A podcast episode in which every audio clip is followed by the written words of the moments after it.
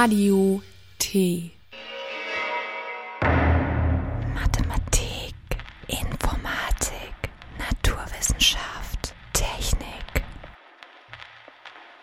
On, off, in, out, spread, combine, quiet, loud. Mintoskop. Wissenschaft und Technik aus Chemnitz und der Welt.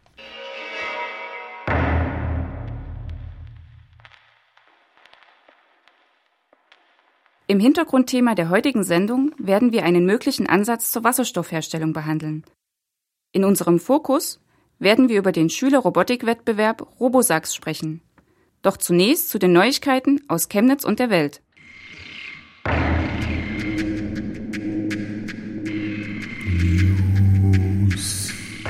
Neuigkeiten aus Wissenschaft und Technik. NASA kündigt Besuch für Curiosity an. Durch die zahlreichen Schlagzeilen der letzten Wochen ist der Mars-Rover Curiosity mittlerweile den meisten Hörern bekannt. Zuletzt tauchte dieser mobile Roboter in Meldungen auf, die die Entdeckung organischen Materials auf dem Mars verkündete, dessen irdische Herkunft bis jetzt allerdings nicht ausgeschlossen werden konnte.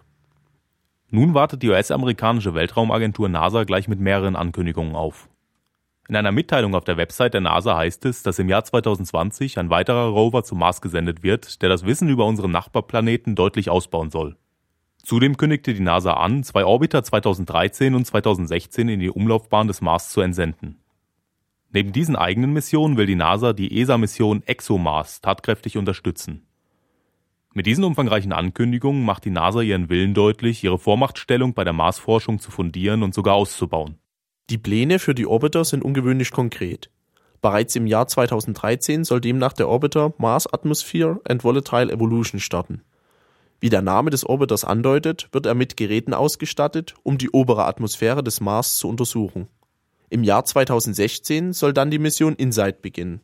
Ganz im Gegenteil zu dem zuvor gestarteten Orbiter ist ihr Ziel die Untersuchung des Marsinneren. Durch seismografische Untersuchungen und Wärmeanalysen sollen Informationen gesammelt werden, die Schlüsse auf die Beschaffenheit des Marsinneren zulassen. Durch die Ankündigung der Mission wird der Zukunft der Marsforschung eine konkrete Gestalt gegeben. Von einer Thematik Interessierten wird die Nachricht mit Erleichterung aufgegriffen, da die NASA damit bestätigt, sich auch in Zukunft dem roten Planeten zu widmen. Vor allem wird mit den Plänen auch die Vision einer bemannten Mars-Mission neu beflügelt.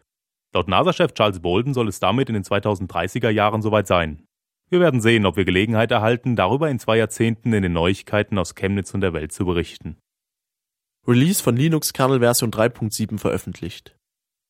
Zwei Monate nachdem die Hauptentwicklungsphase Mitte Oktober diesen Jahres abgeschlossen wurde, konnte am elften Dezember die Linux-Kernel Version drei Punkt sieben veröffentlicht werden. Dieses zentrale Element von Linux-Betriebssystemen wartet gleich mit einer Reihe von Neuerungen in unterschiedlichsten Bereichen auf. Neben Änderungen an den unterstützten Dateisystemen, Sicherheitsupdates und neuer Hardwareunterstützung sind vor allem die Änderungen im Bereich der Hardware-Treiber und im Zusammenhang mit den unterstützten Kommunikationsprotokollen Gegenstand der neuen Version. Im Bereich der Kommunikationsprotokolle wurde der serverseitige Code der von Google entwickelten Erweiterung des Transmission Control Protocols, T C P Fast Open, integriert. Durch diese Erweiterung ist es möglich, dass ein Webbrowser schneller eine Verbindung zu einem Webserver aufbauen kann als bisher. Der Verbindungsaufbau von T C P besteht aus einem sogenannten Dreiwege-Handshake. Dabei fragt der Client zunächst an, ob der Server eine Verbindung eingehen will. Der Server antwortet im positiven Fall mit einer Bestätigung, die auch nochmal vom Client bestätigt wird. Erst nach diesen drei Schritten werden Nutzdaten, beispielsweise eine Anfrage nach einer Webseite, an einen Webserver geschickt. Durch die nun eingeführten Erweiterungen wird dieser Kommunikationsablauf verkürzt, indem direkt nach einer Verbindungsanfrage bereits Nutzdaten geschickt werden. Somit werden Anfragen nach Webinhalten potenziell etwas schneller. Der clientseitige Code für diesen effizienzsteigernden Mechanismus war bereits in Version drei Punkt sechs des Linux-Kernels veröffentlicht worden. Neben solchen technischen Details, von denen man als Nutzer eines Linux-Systems nur selten etwas mitbekommt, stellt sicher die erweiterte Geräteunterstützung den wichtigsten Teil der neuen Version dar.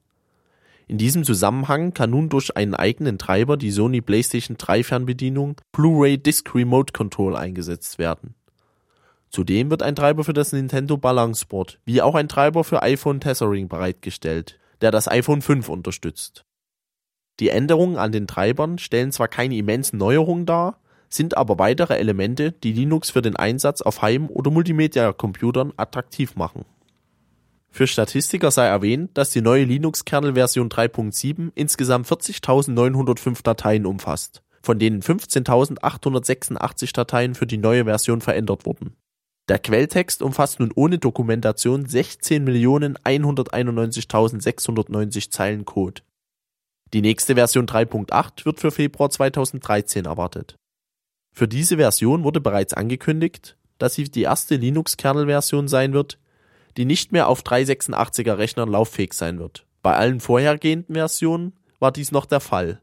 Ein Grund also, sich langsam nach einem neuen Rechner umzuschauen. Tag der offenen Hochschulen in Sachsen. Am zehnten Januar zweitausenddreizehn öffnen die sächsischen Universitäten und Fachhochschulen ihre Türen für Besucher. Eingeladen sind insbesondere Schüler, um sich über Studiengänge, Studienbedingungen und Zugangsvoraussetzungen zu informieren. Natürlich bietet dieser Tag der offenen Türen auch für andere Besucher die Möglichkeit, einen kleinen Blick hinter die Kulissen einer Hochschule zu werfen. An der Technischen Universität Chemnitz stellen sich die einzelnen Fakultäten und Institute im zentralen Hörsaal- und Seminargebäude an der Reichenhainer Straße vor. Zwischen neun und vierzehn Uhr stehen Professoren, Mitarbeiter und Studenten bereit, Fragen über den Start ins Studium und Berufsperspektiven zu beantworten oder einfach nur über ihre persönlichen Eindrücke an der Universität zu berichten. Die Besucher erhalten auch die Gelegenheit, einen kleinen Einblick in die Forschung an der Universität zu bekommen und können sich in kleinen Mitmachexperimenten selbst beteiligen. Neben den Informationsständen erwarten den interessierten Besucher unter anderem Vorträge zu verschiedenen Themen rund ums Studium, Universitätsrundgänge und auch die Universitätsbibliothek stellt sich mit einer Bücherlounge vor. Weitere Informationen zum Tag der offenen Tür am zehnten Januar zweitausenddreizehn sind über den Veranstaltungskalender auf der Internetseite der T U Chemnitz und den Internetauftritten der anderen sächsischen Hochschulen verfügbar. Neue metallorganische Gerüstverbindung mit unerreichter Porengröße. Seit den neunziger Jahren wecken metallorganische Gerüststrukturen das Interesse zahlreicher Forschergruppen rund um den Erdball. Anfang Dezember diesen Jahres berichteten nun Wissenschaftler vom Karlsruher Institute of Technology, der Jakobs-Universität Bremen und weitere Forschungseinrichtungen von einer neuen Klasse metallorganischer Gerüststrukturen, deren Synthese mit Hilfe der sogenannten Flüssigphasenepitaxie gelungen ist. Die im Fachjournal Nature Scientific Reports vorgestellten Gerüststrukturen zeigen eine bisher unerreichte Porengröße und machen sie somit für zukünftige Anwendungen besonders interessant. Vereinfacht lassen sich metallorganische Gerüststrukturen als Knotenpunkte beschreiben, welche über Verbindungsbrücken verknüpft sind. An den Knotenpunkten sitzen meist Metallionen und dienen als Koordinationszentren für organische Moleküle. Die organischen Moleküle verbinden die Knotenpunkte miteinander. Das Ergebnis sind ein-, zwei- oder dreidimensionale Netzwerke. Von besonderem Interesse sind dabei vor allem die dreidimensionalen Netzwerke, da sie über frei zugängliche Poren verfügen. In Verbindung mit ihrer immens großen inneren Oberfläche von bis zu über viertausendfünfhundert Quadratmeter pro Gramm metallorganischer Gerüststruktur machen die Poren die Verbindungen für einen industriellen Einsatz im Bereich der Gasspeicherung, Stofftrennung und Katalyse attraktiv. In dem nun vorgestellten Herstellungsverfahren ließen die Karlsruher Wissenschaftler ihre hochsymmetrischen metallorganischen Gerüststrukturen bei niedrigen Temperaturen schichtweise auf der Oberfläche eines Substrates wachsen.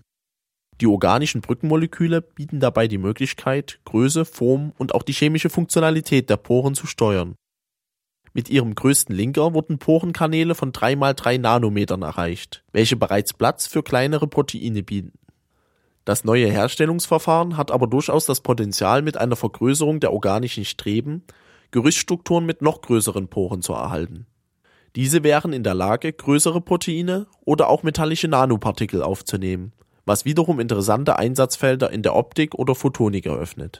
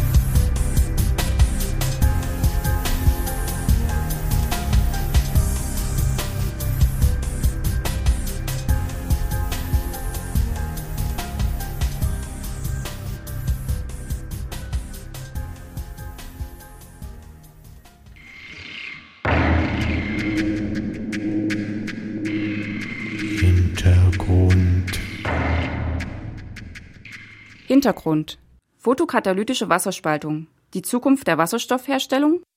Wasserstoff gilt als der Energieträger der Zukunft. Dabei ist Wasserstoff, ähnlich wie elektrische Energie auch, ein Sekundärenergieträger. Beide kommen also nicht natürlich in nutzbarer Form vor. Sie müssen somit erst aus Primärenergieträgern gewonnen werden. Vor dem Hintergrund einer wachsenden Schadstoffemission in den Schwellenländern und der absehbaren Verknappung von Rohöl und Erdgas ist eine saubere Wasserstoffherstellung eine der Schlüsselfragen der Zukunft. Bei einem Blick auf den zweiten Sekundärenergieträger, der elektrischen Energie, sieht man schon heute eine breite Nutzung von erneuerbaren Energien zur Stromerzeugung. Die rasante Entwicklung im Ausbau der Photovoltaik bis zur Entstehung von riesigen Offshore-Windparks in Nord- und Ostsee hat aber gerade in Deutschland die Problematik der Speicherung von elektrischer Energie in den Fokus des öffentlichen Interesses gerückt. Probleme bei der Speicherung von Wasserstoff hingegen gelten heute als weitgehend gelöst, zumal sich weitere vielversprechende Technologien noch in der Erforschung befinden. Wasserstoff findet breite Verwendung als Energieträger in Brennstoffzellen oder wird im großen Maßstab in der chemischen Industrie, zum Beispiel für die Ammoniaksynthese, eingesetzt. Die industrielle Gewinnung von Wasserstoff erfolgt zum überwiegenden Teil aus fossilen Brennstoffen wie Erdgas, mithilfe des sogenannten Dampfreforming und der Ausstoß von C O zwei. Ein sauberes Konzept zur Wasserstoffgewinnung stellt hingegen die Photokatalyse dar. Aber wird unter Zuhilfenahme eines Katalysators Wasser photokatalytisch, Wasserstoff und Sauerstoff unter Bestrahlung mit Sonnenlicht gespalten. Eine mögliche technische Umsetzung könnte man sich also vereinfacht mit einem großen Wassertank vorstellen, in dem ein fester Photokatalysator aufgewirbelt wird. Bestrahlt man den Wassertank mit dem geeigneten Photokatalysator nun mit Sonnenlicht, würde ein Gasgemisch aus Wasserstoff und Sauerstoff entstehen. In einem nachgelagerten Prozessschritt müsste man natürlich noch für eine Gastrennung sorgen. Der erwähnte Photokatalysator zeigt dabei zunächst einmal alle klassischen Eigenschaften, die Katalysatoren auszeichnen. Er senkt für die Wasserspaltung die Aktivierungsenergie und macht sie somit unter sichtbarer Lichteinstrahlung energetisch überhaupt erst möglich. Dabei nimmt der Photokatalysator an der Spaltungsreaktion teil, liegt aber nach Entstehung der beiden gasförmigen Produkte unverändert vor. Er kann einen Katalysezyklus also viele Male durchlaufen, ohne dabei verbraucht zu werden. Aber wie schafft es ein Photokatalysator, das chemisch so stabile Wasser nur mit Hilfe von Sonnenlicht zu spalten? Die Erfahrung im täglichen Leben zeigt uns ja, dass trotz schönster Sonnentage am Meer das Wasser wenig Bestrebungen zeigt, sich in seine beiden Elemente zu spalten. Eine der wichtigsten Anforderungen an die kristallinen Katalysatorpartikel ist das Vorhandensein einer geeigneten Halbleiterbandstruktur. Halbleiter verhalten sich ohne äußeren Energieeintrag zunächst einmal wie klassische Isolatoren. Es fehlen also frei bewegliche Ladungsträger. Durch die Einwirkung von Sonnenenergie ist es dem Photokatalysator allerdings möglich, Elektronen auf höhere Energieniveaus anzuheben. Neben den durch Sonnenlicht angeregten Elektronen entstehen sogenannte Elektronenfehlstellen, auch Löcher genannt. Doch was haben die durch Sonnenlicht angeregten Elektronen und die dadurch ebenfalls entstandenen positiv geladenen Elektronenlöcher in unserem Photokatalysator nun mit der Wasserspaltung zu tun? Betrachten wir die Reaktion von Wasser zu Sauerstoff und Wasserstoff, so ist eine klassische Oxidations-Reduktionsreaktion zu erkennen. Die positiven Wasserstoffionen im Wasser werden zu Wasserstoff reduziert. Auf der anderen Seite werden die negativ geladenen Sauerstoffionen zu Sauerstoff oxidiert. Und genau an dieser Stelle kommt der erwähnte Photokatalysator auch wieder ins Spiel. In dessen positive Elektronenlöcher geben die negativ geladenen Sauerstoffionen ihre Elektronen ab, füllen die Löcher somit auf und es entsteht elementarer Sauerstoff als Produkt. Die angeregten Elektronen des Photokatalysators hingegen werden an die positiv geladenen Wasserstoffionen abgegeben und wir erhalten elementaren Wasserstoff. Der Photokatalysator liegt am Ende dieser Reaktion wieder im Ausgangszustand vor. Er kann unter Lichtanregung also ein weiteres Wassermolekül in seine Elemente spalten. Bei der photokatalytischen Wasserspaltung wird also Sonnenenergie in chemische Energie umgewandelt, um aus der Spaltungsreaktion den gewünschten Wasserstoff zu erhalten. Mit dem Einsatz von Wasser als Ausgangsstoff für die Reaktion würde somit auch eine Abkehr von fossilen Brennstoffen erreicht. Mit dem Nebenprodukt Sauerstoff wird die Reaktion dem Begriff Green Chemistry mehr als gerecht. Von einem industriellen Einsatz ist die photokatalytische Wasserspaltung trotzdem noch ein ganzes Stück entfernt. In der Entwicklung geeigneter Photokatalysatoren und der Steigerung der Gesamtenergieausbeuten bestehender Systeme öffnet sich für Chemiker ein spannendes Forschungsfeld.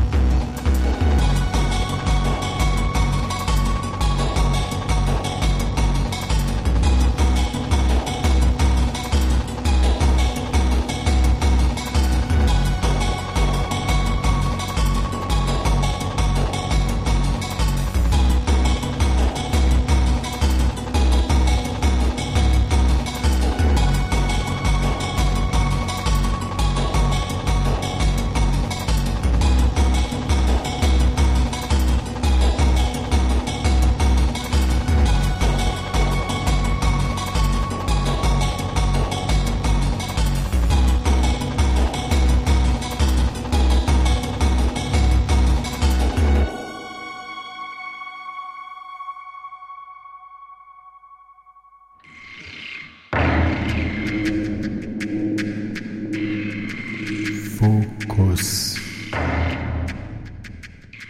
Fokus. Der Schülerrobotik-Wettbewerb Robosax. In den letzten Monaten und Jahren wurden zahlreiche Initiativen zur Gewinnung von Fachkräften in technischen Berufen aus dem Boden gestampft. Sicher haben die meisten schon Plakate oder Werbefilme dieser Initiativen gesehen. Andauernd redet die Politik vom gravierenden Fachkräftemangel. Jenseits des Rummels zur Motivation junger Menschen für naturwissenschaftliche und technische Initiativen haben sich allerdings auch viele unbekannte Angebote etabliert, die das bestehende Interesse von Schülerinnen und Schülern für das Themenfeld abfangen. Ein solches Angebot ist der Robotikwettbewerb Robosax, der einmal im Jahr in Chemnitz stattfindet. Zu diesem Wettbewerb haben wir uns mit Peter Weißig, dem Organisator des Robosax, unterhalten. Bei mir sitzt Peter Weißig, Organisator des Robosax-Wettbewerbs. Peter, könntest du dich ganz kurz vorstellen? Ich bin Peter Weißig. Ich studiere an der Fakultät für Elektrotechnik an der T H Chemnitz. Bin mittlerweile im siebten Semester, also sagen im ersten Mastersemester sogar. War vorher am Johannes-Kepler-Gymnasium in Chemnitz. Das ist ein Gymnasium mit einer vertieft mathematischer Ausbildung. Und wie das eben so ein vertieften Gymnasium ist, gibt es auch verschiedene A G-Angebote. Und seit ja, dieser Zeit beschäftige ich mich schon mit Elektrotechnik und Informatik und Robotik. Und da es damals keinen überqualifizierten Lehrer gab, haben wir einfach uns eine eigene Robotik A G gegründet.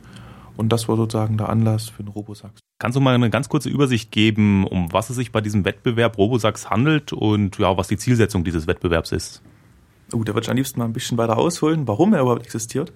Und zwar habe ich seit Schulzeiten schon an verschiedenen Roboterwettbewerben teilgenommen, zum Beispiel in RoboKing von der T H Chemnitz aus. Ähm, das Problem ist nur, dass es, dass es den nicht mehr gab, leider. Und dann haben wir gesagt, das ist ja doof und haben einfach angefangen, einen eigenen Roboterwettbewerb zu initiieren. Und das ist jetzt der Robosax. Den gibt es jetzt in der dritten Auflage. Und Ziel des Wettbewerbs ist sozusagen, dass sich begeisterte Schüler in Teams zusammenfinden können, dann gemeinsam einen Roboter bauen und dann zu uns an die Schule kommen, ans Johannes-Kepler-Gymnasium und dort im fairen Wettkampf gegeneinander antreten können.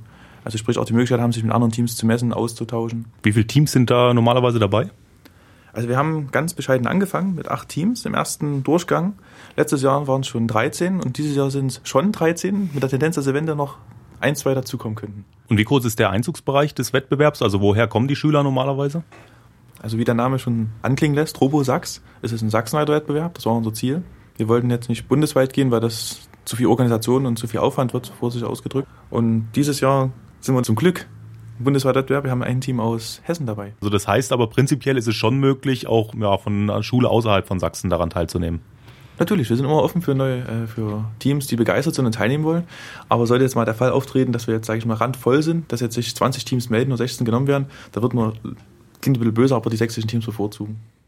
Gibt es generell in Sachsen ähm, weitere solcher Angebote? Also ist dir irgendwas bekannt, dass es, ja, wie auch immer, in der Region Dresden, Zwickau und so weiter und so fort, da eventuell noch was äh, Vergleichbares gibt?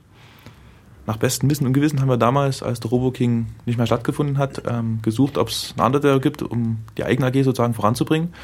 Und die Recherchen haben damals ergeben, dass es in Sachsen nichts gibt. Und das war auch die Ursache, dass wir einen Robosax gegründet haben. Und seitdem ist mir eigentlich nichts zu Ohren gekommen, dass es einen neuen Wettbewerb oder eine neue Herausforderung für sachsenweite Roboterfreunde gibt. Ja, wenn ich jetzt als Schüler sage, oh, das klingt insgesamt interessant, da würde ich gerne machen. Wie kann man sich denn darauf vorbereiten? Uh, das ist eine gute Frage. Ähm, zum einen hat die T H Chemnitz ein schönes Angebot gestellt, das ist die sogenannte Roboschool. Die findet circa viermal im Jahr statt. Da werden entsprechende Themen, also grundlegende Themen zur Robotik behandelt. Also sprich, dass man eine Vorstellung kriegt von verschiedenen Themengebieten wie der Elektronik, der Mechanik, der Programmierung, dass sozusagen einen Querfeldeinstieg hat. Und alles andere äh, am besten, also es klingt ein bisschen blöd, aber so ein bisschen Try and Error, einfach mal ausprobieren. Das geht richtig gut. Und dann, damit das auch wirklich funktioniert, brauchen wir sozusagen einen Teamleiter und das ist im besten Fall ein Lehrer, der dann auch sozusagen in der Schule das organisieren kann, was ich mit eventuellen äh, Freistellungen oder so über eine A G regeln kann. Ja, welche Voraussetzungen müsste ich da als Schüler erfüllen, um daran teilnehmen zu können? Also was würdest du sagen, sind die wichtigsten Bedingungen, damit ich mich äh, für die Thematik eigne? Also die allerwichtigste Bedingung ist auf jeden Fall die Begeisterung. Also wenn ich hingehe und keine Lust habe, dann bringt das nichts. Aber wenn ich keine Ahnung habe und hingehe, dann ist alles möglich. Wie gesagt, zu den Wettbewerben sind auch wir da, also die anderen Teams. Man kann sich austauschen, man kann ähm, ja, Ideen oder einfach nur Grundlegendes besprechen. Jo, also alles ist möglich. Wie sieht denn die Aufgabe fürs nächste Mal aus? Also was ist die Zielsetzung dabei? Die Aufgabe für diesen Wettbewerb ähm, ist relativ simpel. Ähm, wir haben gedacht, dass wir es diesmal ein bisschen dynamischer gestalten und keine Linienverfolgung mehr machen, sondern dass es in diesem Fall ähm, ein großes Spielfeld gibt, Das ist gefüllt mit Tennisbällen, also sagen Müll. Und der muss von den Robotern ähm, aus dem eigenen Zimmer entfernt werden. Also sprich, dieser, das Spielfeld hat in der Mitte einen riesengroßen Kreis. Das ist halbiert in linke und rechte Hälfte. Und jeder beiden Roboter versucht, seine Hälfte freizuräumen. Und das ist natürlich typisch als Müllgeschichte unter Geschwistern üblich, dass man den Müll aus seinem Zimmer in den des Nachbarn tut. Und nach drei Minuten Spielzeit kommen dann die Eltern rein und gucken, wo es ordentlicher ist. Und wenn es bei einem Geschwisterkind noch schlimmer ist als bei mir, dann kriege ich natürlich die ganzen Boni, also sprich mehr Schokolade oder so. Das Spielfeld selbst, wie ist das konstruiert? Also was ist das exakt für eine Fläche und so weiter? Wie ist das aufgebaut? Das Spielfeld kann man sich als schönes, großes Rechteck vorstellen mit zwei mal drei Metern. Ähm, an den gegenüberliegenden Seiten fahren die Roboter los, durchqueren den kleinen Tunnel und dann kommen die in die Mitte von dem Spielfeld, sozusagen in, die, in das Kinderzimmer. Da ist ein riesengroßer blauer Kreis aufgemalt. Genau, in dem liegen die Tennisbälle und die müssen sagen rausgeschubst werden. Das heißt, entweder in die gegnerische Spielfeldhälfte, weil das ja dann für den Gegner Schaden, oder in die freie Zone ringsrum. Und was für Roboter werden da eingesetzt? Also wie sehen diese Roboter aus, beziehungsweise was ist denn da überhaupt an Hardware erlaubt? Also erlaubt erstmal pauschal alles. Wir wollten das jetzt nicht einschränken, aber praktischerweise ähm, kommen zum Großteil die Lego-Roboter von N X T bzw. R C X zum Einsatz. Ansonsten Selbstbau auf jeden Fall ist immer unterstützt. Das ist auch so ein bisschen Ziel der ganzen Sache. Ähm, ansonsten handelsüblich sind zum Beispiel drei P-Bots. Was ist das? Also was habe ich mir unter so einem drei P-Bot vorzustellen? Na, das ist so ein kleiner, süßer, runder Kreis. Der ist relativ niedlich, sehr flink und schon komplett aufgebaut. Und ich muss ihn bloß noch programmieren. Und der ist zum Beispiel in der Lage, ja, Linien, also den, den fahrermarkierten Bereich auf dem Spielfeld zu erkennen und mit einem kleinen bisschen extra Aufbauten auch eventuell Wände lang zu fahren oder Bälle zu erkennen. Wenn ich mir so ein Gerät kaufe, also zum Beispiel so ein drei P-Bot oder was Vergleichbares, was muss ich da ungefähr in die Hardware investieren? Das ist ganz schwierig. Das kommt darauf an, sozusagen, was man macht. Bei besagten drei P-Bots sind es eben nur die also Anschaffungskosten, sage ich mal vorsichtig, von achtzig, neunzig Euro. Dann eventuell noch was um das Programmieren, das ist ein Programmer und dann noch ein, zwei Sensoren dazu, also sagen wir uns dann hundertzwanzig Euro. Wenn ich jetzt die fertigen Lego-Produkte nehme, dann kommen wir ungefähr auf hundertfünfzig bis zweihundert Euro. Und wenn man komplett selbst baut, dann ist die Frage halt, wie viel Arbeit man reinstecken will. Je mehr Arbeit, umso billiger. Ähm, man kann aber den Roboter auch dann voll, sage ich mal, bauen mit ganz, ganz vielen Sensoren. Also man kann, wenn man will, vierhundert, fünfhundert Euro ausgeben. Gibt es denn bei der eingesetzten Hardware irgendwelche Einschränkungen? Also das heißt, wenn da jetzt irgendwie ähm, an einem Wettbewerbstag ein Team auftauchen würde, das irgendwie einen aufgebauten Raketenwerfer oder dergleichen hat, äh, würdet ihr dann sagen, nee, tut uns leid, ihr könnt nicht teilnehmen, oder ist tatsächlich alles an Hardware irgendwo erlaubt? Also an Hardware ist all das erlaubt, was den Robotern mehr Leistung gibt. Also sprich, die können einen größeren Controller nehmen, die können einen Rechner draufspannen. Alles, was jetzt menschengefährdend ist, wie ein riesengroßer Hubschrauber, ein Flammenwerfer, ein Raketenwerfer, ähm, ist nicht erlaubt. Zufälligerweise, weil wir wollen keine Verletzten haben. Ansonsten muss der Roboter auch so konstruiert sein, dass er weder das Spielfeld noch die Tennisbälle noch den Gegner beschädigt. Und ansonsten gibt es generell Einschränkungen, die sagen, dass der Roboter jetzt nicht als riesengroße Maschine kommt. Also sprich, er darf einen Maximalumfang haben von hundertzwanzig Zentimetern. Er darf nicht schwerer sein als ungefähr zehn Kilo, damit unser Spielfeld nicht kaputt geht. Und er sollte nicht höher sein als sozusagen die Tunneldurchfahrt. Also in dem Fall sechzehn Zentimeter. Nun können die Teams ja beim Robosax-Wettbewerb auch komplett ähm, eigengebaute Roboter mitbringen, also Robotermarke Eigenbau eben dabei verwenden. Was ist denn der bisher ausgefallenste oder äh, kreativste Roboter eventuell gewesen, den du da erlebt hast? Na, zum einen möchte ich sogar, dass die Eigenbau betreiben, weil sozusagen man noch mehr lernt und die Vielfalt dann viel größer ist. Zum anderen war, glaube ich, der größte und, sage ich mal, exotischste eigentlich der vom Team Freital letztes Jahr, nee, vorletztes Jahr. Was haben die gemacht? Na, die haben den komplett selbst gebaut, und da das eine Berufsschule ist, eine technische, hatten die auch, die, sag ich mal, die Mittel und die Maschinen. Und da haben die relativ viele Teile selbst gedreht, selbst gefertigt. Und der war sehr robust, sehr stabil, aber auch sehr groß und leistungsstark. Was für eine ähm, Größe hatte der? Also welche Ausmaße hatte der etwa? Also er war schon ziemlich nah an dem maximalen Umfang von hundert, hundertzehn Zentimetern dran. Was hast du selbst bisher für Robotikprojekte gemacht oder eventuell auch in dem Bereich insgesamt für Elektronikprojekte? Also könntest du mal ein paar Beispiele einfach nennen, was du bisher gebastelt und gebaut hast in dem Bereich? Zum einen haben wir selber an Roboterwettbewerben teilgenommen, sprich in RoboKing. Da hatten wir um, insgesamt zwei, drei Stück gebaut, wobei die ersten aufgrund zeitlicher Engpässe eher in Lego geendet haben. Also sprich, die wurden dann am Vorabend schnell zusammengebastelt, hatten aber funktioniert, hatten bloß den Nachteil, dass sie irgendwann runtergefallen sind und leider kaputt gegangen sind.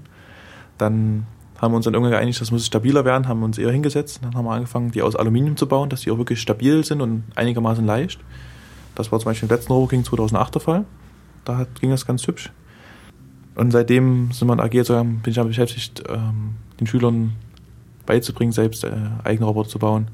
Und ein großes Projekt ist noch, dass wir einen Omni-Wheel-Roboter bauen, also sprich einer, der sich vom Stand nicht nur geradeaus und vor rückwärts fliegen kann, sondern dass ich nach rechts oder links fahren kann, sich weit noch drehen kann. Ja, du begleitest ja verschiedene Aktivitäten am Kepler-Gymnasium, jetzt nicht nur ganz konkret eingeschränkt auf den Bereich der Robotik, sondern auch insgesamt ähm, im Bereich der E-Technik. Ähm, was sind denn so eine Handvoll Projekte, die du bisher dort begleitet hast? Also was hast du vielleicht gemeinsam mit den äh, Schülern dort gebaut? Na, zum einen bin ich noch in einer A G tätig, das ist die Musiker A G dort. Da bin ich bei der Beleuchtung und bin sozusagen mit der ganzen Technik ähm, in Kontakt gekommen. Und da sind wir mal auf die Idee gekommen, den Dimmer selbst zu bauen. Das haben wir dann auch gemacht. Innerhalb von einem halben Jahr haben wir uns mit der kompletten Elektronik beschäftigt, mit der Programmierung, mit der Hardware, haben das zusammengebaut, zusammengeschraubt, Platinen geätzt und dann war Jugendforsch teilgenommen. Und ein anderes Projekt, was in die ähnliche Richtung geht, ist eine kleine Patchbox sozusagen, dass ich, wenn ich meine Lichtsteuersignal vom Pult habe, dass ich sozusagen umadressieren kann. Also sprich, was auf dem Schieberegler eins ist, landet dann auf dem Dimmerkanal sieben zum Beispiel. Was auf dem Schieberegler zwei ist, landet auf dem Dimmerkanal achtunddreißig. Die Patchbox haben wir wieder, das gleiche Spiel von vorne, die Platinen entwickelt, die ganzen Bauteile bestellt, draufgelötet, das Ganze zusammengeschraubt und dann schön in Gehäuse verpackt und funktioniert jetzt seit vielen, vielen Jahren fehlerfrei. Du opferst natürlich jetzt bei der Organisation vom Robosax beziehungsweise auch deinen sonstigen Aktivitäten ähm, einige Zeit, die ja letztendlich rein ehrenamtlich ist. Warum machst du das Ganze? Also was ist letztendlich deine Motivation dabei? Ich finde das Gebiet der Robotik einfach sehr interessant und als A G-Leiter ähm, ist es auch sehr wichtig, dass sozusagen die Schüler eine Motivation haben, sozusagen sich mit dem Gebiet zu beschäftigen. Und am einfachsten geht das immer mit einem kleinen Wettbewerb. Und wenn ich ja, sag ich mal, in der A G einen kleinen Wettbewerb organisieren kann, warum soll ich nicht sagen, das gleich sachsenweit machen und sozusagen den Schülern auch die Möglichkeit geben, sich in größeren Maßstab zu vergleichen und sich, sag ich mal, noch mehr zu verwirklichen.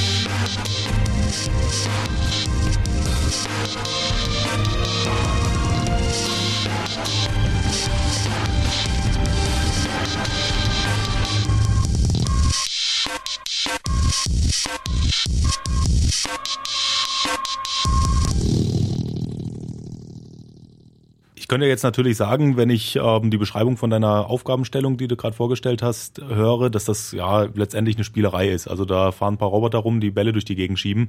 Äh, wenn ich da jetzt irgendwie mal an äh, normale Anwendungsfälle aus der Praxis eben denke, ja, da fällt mir jetzt nicht wirklich was ein, wo das halt tatsächlich Sinn hat. Ähm, was lerne ich denn dabei, was wirklich sinnvoll ist? Also was ist irgendwo, was ja an Wissen und so weiter, was ich da rausziehe, äh, was ich in anderen Bereichen anwenden kann?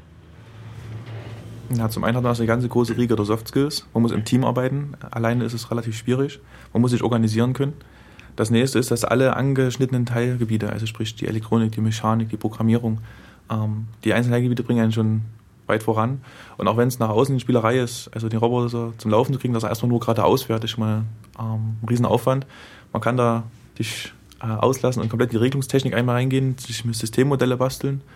Man kann für den Antrieb zum Beispiel die Ansteuerung, sag ich mal, selber zusammenlöten. Wenn ich spreche einen Motor treibe, dann muss ich mich beschäftigen mit den Strömen, die fließen, den, den Signalen. Also man kann da schon sehr viel Wissen erwerben. Und findest du aktuell in deinem Studium viele von den Inhalten wieder? Also ist es tatsächlich so, dass du ähm, das, was du da halt irgendwo begonnen hast und was du da irgendwo gelernt hast, auch im Studium dann weiter verfolgen konntest?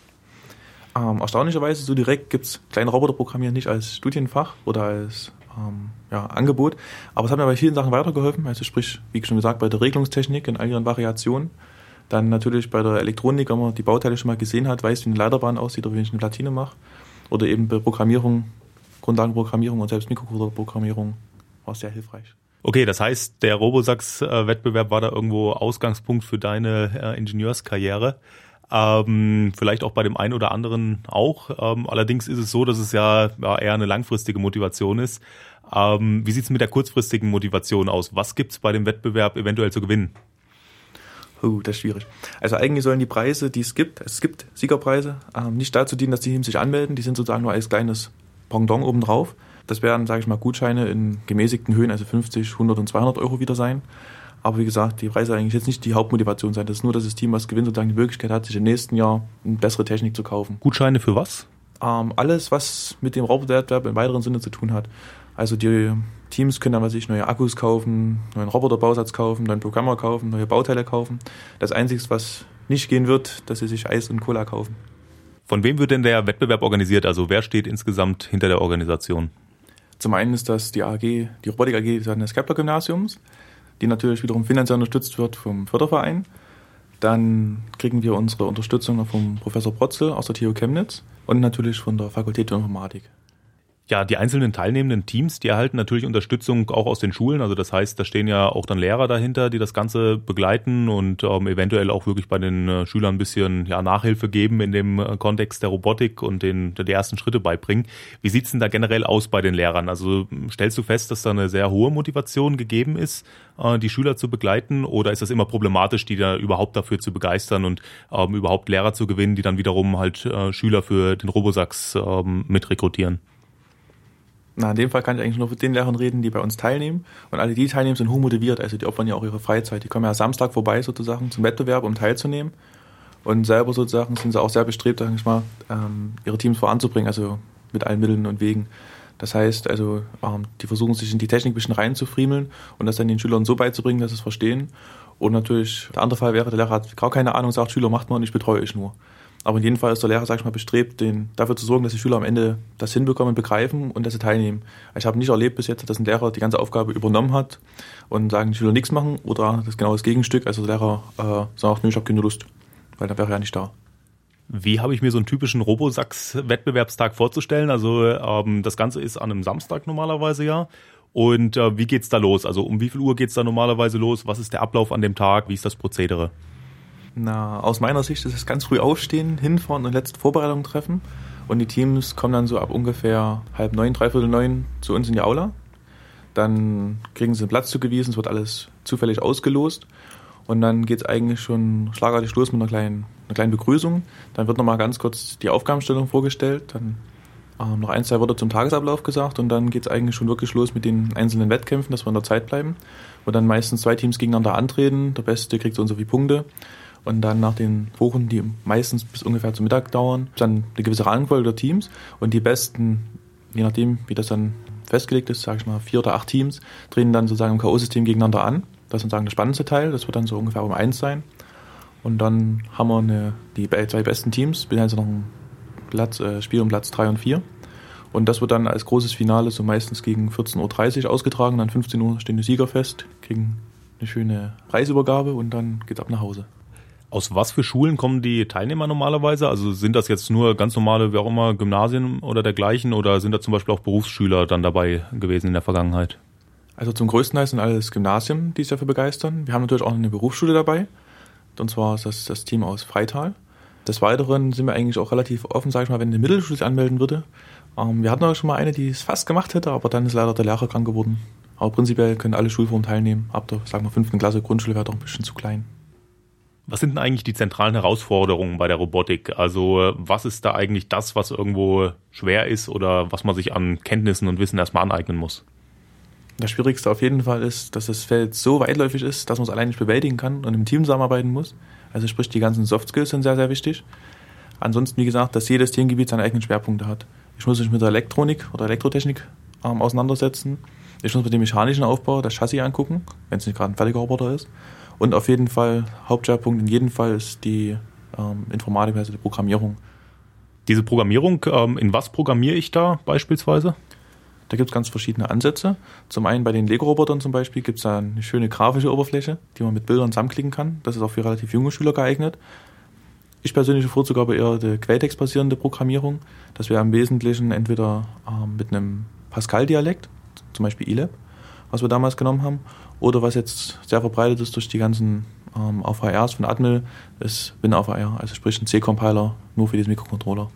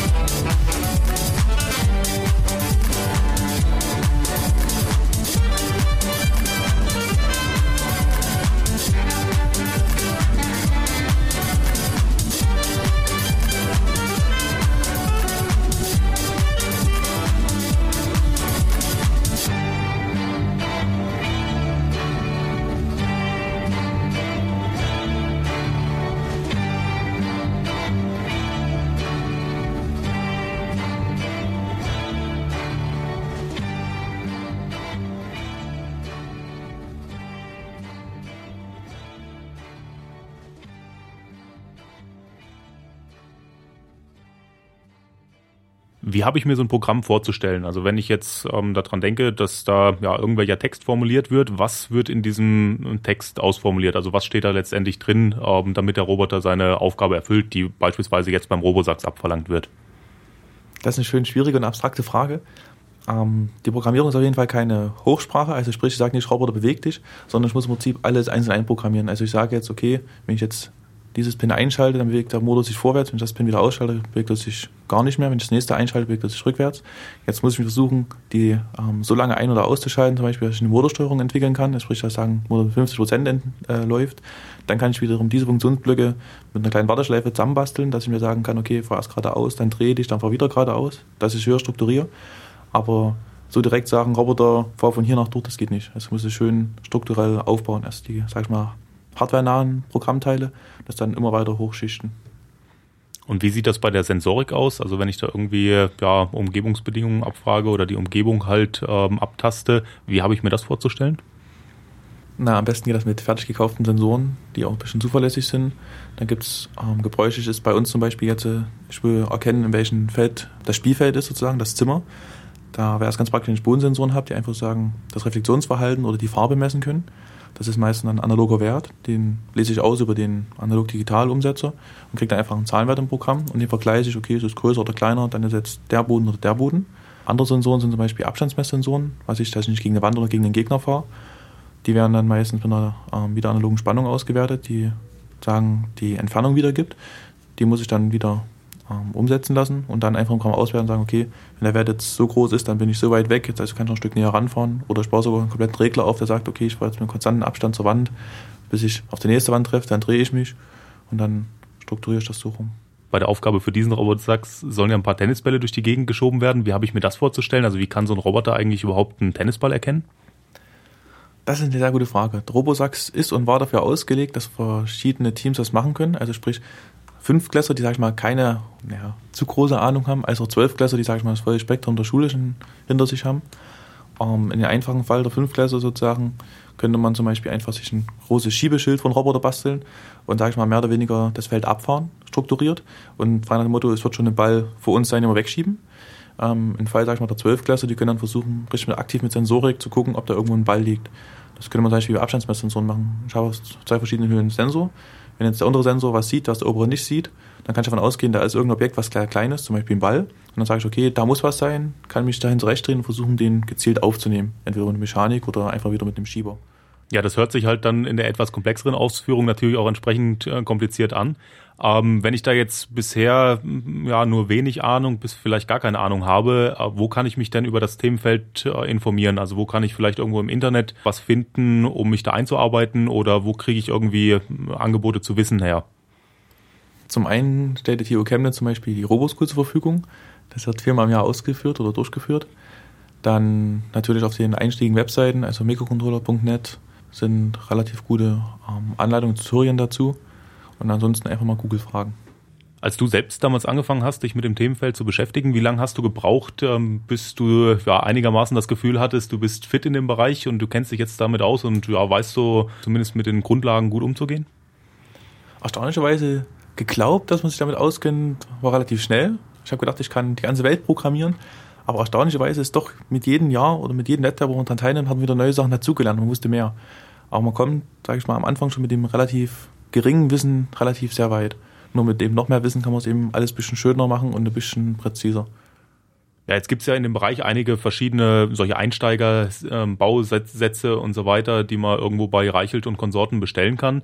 Ähm, was würdest du sagen, sind da ganz gute Einstiegspunkte? Also was sollte ich mir vielleicht als Einsteiger da zulegen, um ähm, im Bereich der Robotik erstmal Fuß zu fassen? Also sehr sinnvoll wäre es auf jeden Fall, mit einem kleinen Mikrocontroller-Bausatz anzufangen. Am besten, den man auch ein bisschen löten kann, dass man auch da ein bisschen Übung hat.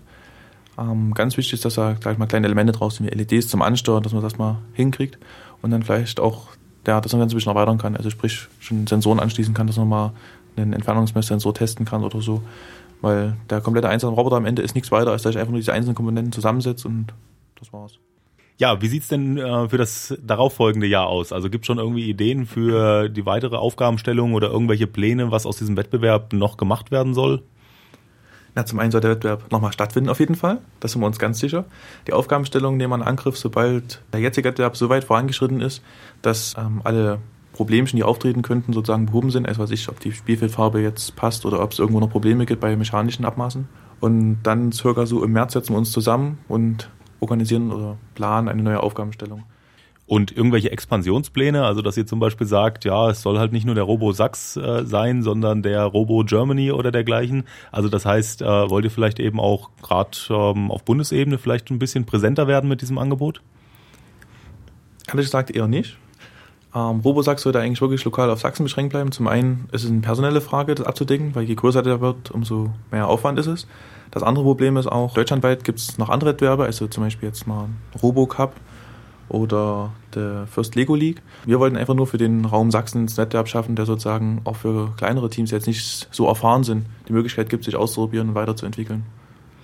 Braucht ihr noch generell irgendwie Unterstützung bei einem Wettbewerb? Also das heißt, wenn jetzt irgendwie einer der Hörer sagt, okay, ich will selbst nicht irgendwo als Teilnehmer da mitmachen, aber ich würde das generell irgendwie begleiten und unterstützen wollen, gibt es da irgendwo Felder, wo ihr sagt, ja, kommt gerne auf uns zu und helft uns?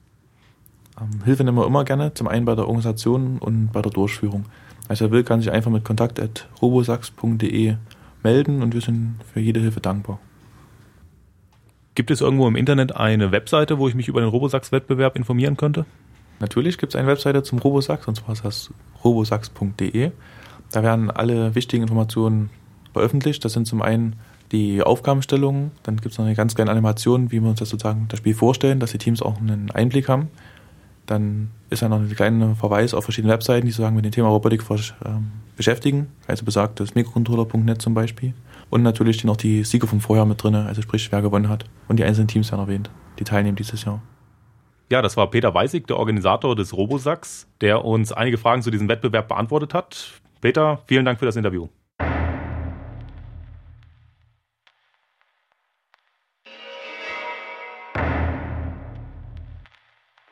Die redaktionelle Verantwortung für diese Ausgabe von Mintoskop hatten Marius Feldmann und Max Hofmann. Mintoskop wurde gesprochen von Marius Feldmann, Max Hofmann und Susan Heinz.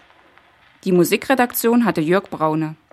Bis zum nächsten Mal zum Mintoskop.